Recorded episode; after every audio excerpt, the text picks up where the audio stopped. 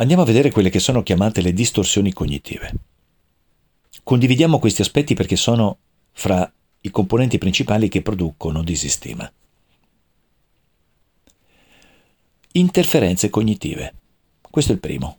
Cosa vuol dire? Vuol dire che viene coinvolto il cervello logico. Il cervello logico fa tre cose. Produce pensieri, produce parole, cioè il linguaggio verbale, e produce immagini. Quando tu quindi inizi in modo arbitrario, cioè senza nessun altro dato se non il tuo, a dirti una serie di cose negative su di te, ecco che in automatico non esiste per forza un qualcosa di oggettivo esterno che lo, com- lo confermi, questo tuo pensiero, ma è un tuo pensiero che si autoconferma. E l'abbiamo già detto anche nell'audio precedente. Quindi chiamiamola interferenza cognitiva. Attenzione, molta attenzione, sono veloci, rapide, frequenti, costanti, poi ti ci abitui pure e manco te ne accorgi più che le fai. Quindi verifica se c'è realtà esterna che lo, con, lo conforta questo spunto o è una tua libera interpretazione e quindi arbitraria.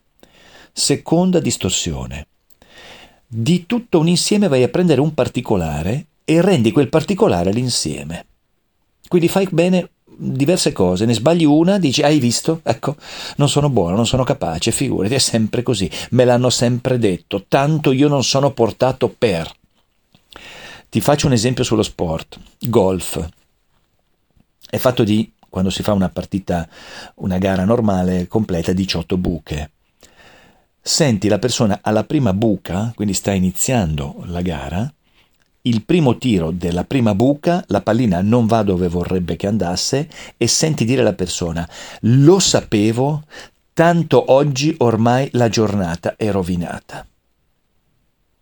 Pensa a te questo qui cosa dice, cioè deve ancora fare 18 buche con tutti i tiri che ne conseguono, ha già deciso che siccome il primo è stato sbagliato e non è andato dove voleva, sarà ormai tutta la gara rovinata.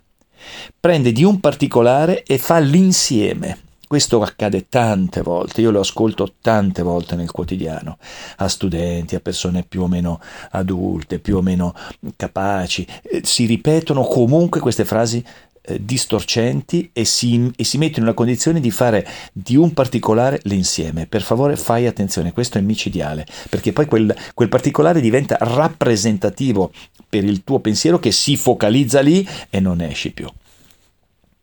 Altro spunto è L'enfatizzazione negativa, questa è un'altra distorsione.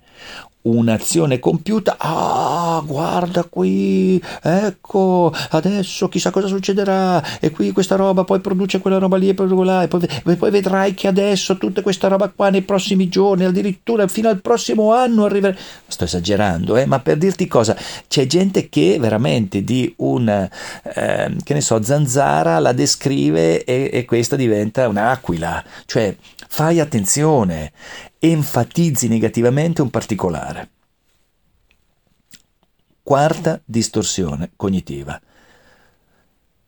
La, la, l'opposto, cioè la minimizzazione degli eventi positivi. Sì, sì, ho fatto bene, però tutto quello che hai visto che non sono riuscito a fare è ben di più, eh.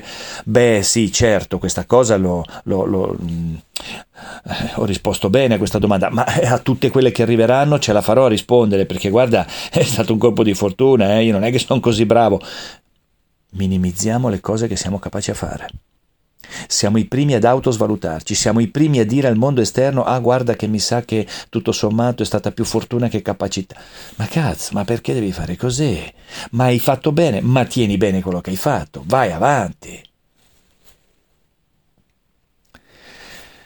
Altra distorsione, i sensi di colpa che nascono dalle tue conoscenze laiche, le tue conoscenze religiose e, qui ti senti inadeguato, ti senti perdente e cominci a farti un senso di colpa, ti dici che sei tu, che tutto il mondo ce l'ha con te e vai e vai e sviluppi poi il vittimismo. E sviluppi il vittimismo. Se ti capita, prendine atto perché su questo bisogna che poi ci vai a lavorare se ti interessa. Ultimo, ultima distorsione cognitiva è il pensiero dicotomico, cioè o è bianco o è nero quelle persone che non riescono ad avere la percezione del grigio. Mm, non riescono perché non la vogliono, perché il grigio determina interesse ed energia diversa nei confronti di ciò che accade, perché il grigio ti mette nella responsabilità di produrre un cambiamento, perché non è né bianco né nero, e quindi c'è un'azione da parte tua di metterti in pista per arrivare verso dove altrimenti non arriveresti. È più comodo dire bianco e nero per dare soprattutto colpa al mondo esterno e dire che sono gli altri che e trovarti quindi un alibi quando questo avviene in questa direzione.